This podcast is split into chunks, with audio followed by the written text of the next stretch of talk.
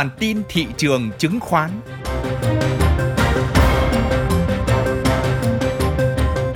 Xin kính chào quý vị. Đây là bản tin thị trường chứng khoán của Thời báo Tài chính Việt Nam. Xin kính mời quý vị theo dõi những phân tích về diễn biến nổi bật của thị trường chứng khoán Việt Nam trong tuần qua và những dự báo nhận định đáng chú ý trong tuần tới.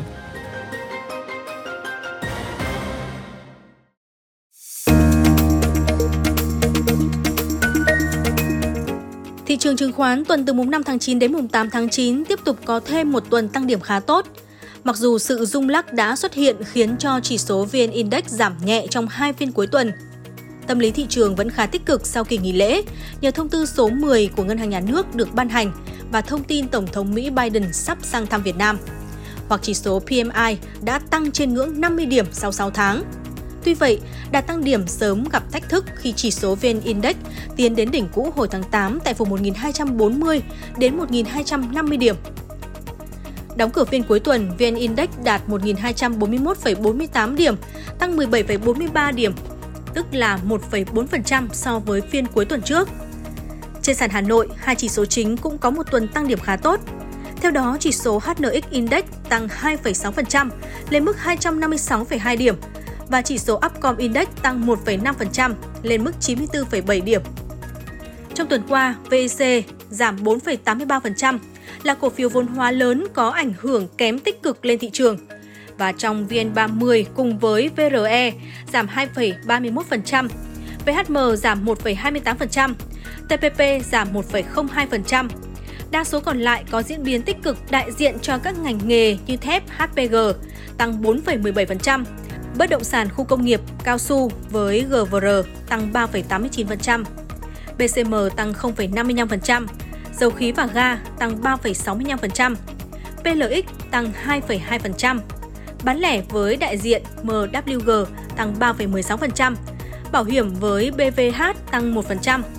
Các cổ phiếu nhóm ngân hàng cũng có diễn biến tích cực, thanh khoản gia tăng mạnh như OCB tăng 8,67%, ABB tăng 8,05%, MSB tăng 5,36%, NAB tăng 5,26%, VPP tăng 3,24%.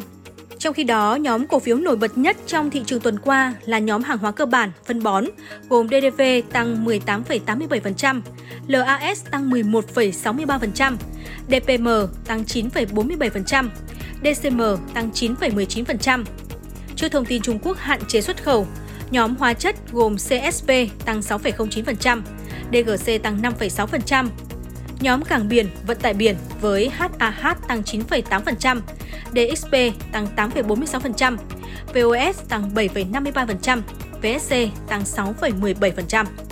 Trong tuần, thị trường giao dịch sôi động khi dòng tiền vẫn duy trì ở mức cao. Thanh khoản sàn HOSE tăng tốt khi bình quân giá trị giao dịch trong tuần đạt 25.158 tỷ đồng một phiên, tăng hơn 20% so với tuần trước.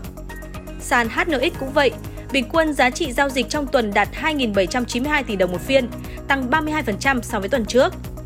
Tuần qua từ mùng 5 tháng 9 đến mùng 8 tháng 9, khối ngoại có một tuần giao dịch không tích cực khi quay lại bán dòng khá lớn. Theo đó, khối ngoại đã bán dòng gần 1.250 tỷ đồng, trong khi tuần trước kỳ nghỉ lễ, khối này mua dòng 1.002 tỷ đồng. Với việc bán dòng khá mạnh tuần này, giá trị lũy kế bán dòng tính từ đầu năm đến nay của khối ngoại nâng lên mức 4.183 tỷ đồng. Thị trường chứng khoán tuần qua về cơ bản vẫn có diễn biến tích cực. Mặc dù rung lắc đã xuất hiện khiến xu hướng tăng trưởng lại sau 6 phiên tăng mạnh liên tiếp trước đó. Áp lực bán tăng khi chỉ số VN Index tiến tới vùng đỉnh cũ 1.240 đến 1.250 điểm, nhưng chưa có dấu hiệu rõ ràng cho việc thị trường vào nhịp phân phối. Nếu thị trường chỉ xuất hiện nhịp tích lũy thì sẽ là tín hiệu tốt cho xu thế tăng điểm trong thời gian tới. Bên cạnh yếu tố kỹ thuật, thị trường chứng khoán tuần tới từ 11 tháng 9 đến 15 tháng 9 sẽ vẫn chịu tác động của tình hình tỷ giá cũng như các ETF tái cơ cấu danh mục. Nhưng bù lại, tâm lý nhà đầu tư có thể được cải thiện khi đón nhận một số thông tin hỗ trợ liên quan tới chuyến thăm Việt Nam của Tổng thống Mỹ Joe Biden. Có một thống kê khá thú vị là trong những lần Tổng thống Mỹ sang thăm Việt Nam trước đây thì thị trường chứng khoán thường diễn biến khá tích cực Điều này là do những kỳ vọng về sự cải thiện hợp tác trong lĩnh vực thương mại giữa Mỹ và Việt Nam sau mỗi chuyến thăm. Theo các chuyên gia của SHS, thị trường chứng khoán trong ngắn hạn đang tiệm cận ngưỡng cản ngắn hạn.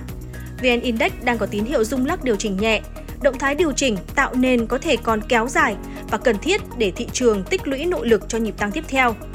Do vậy, các nhà đầu tư ngắn hạn nên thận trọng ở giai đoạn hiện tại và có thể giải ngân chỉ khi VN Index có tín hiệu vượt 1.250 điểm với động lực mạnh.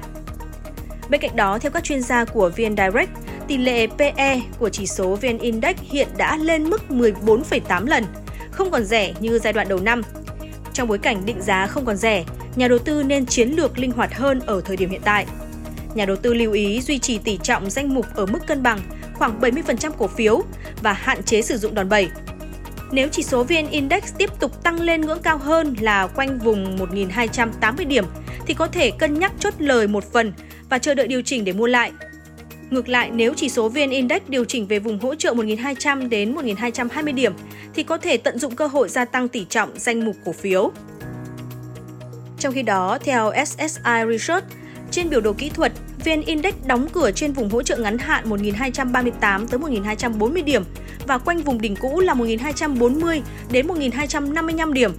Các chỉ báo như chỉ báo sức mạnh tương đối RSI và chỉ báo xu hướng ADX có tín hiệu suy yếu sau kỳ tăng trưởng vừa qua.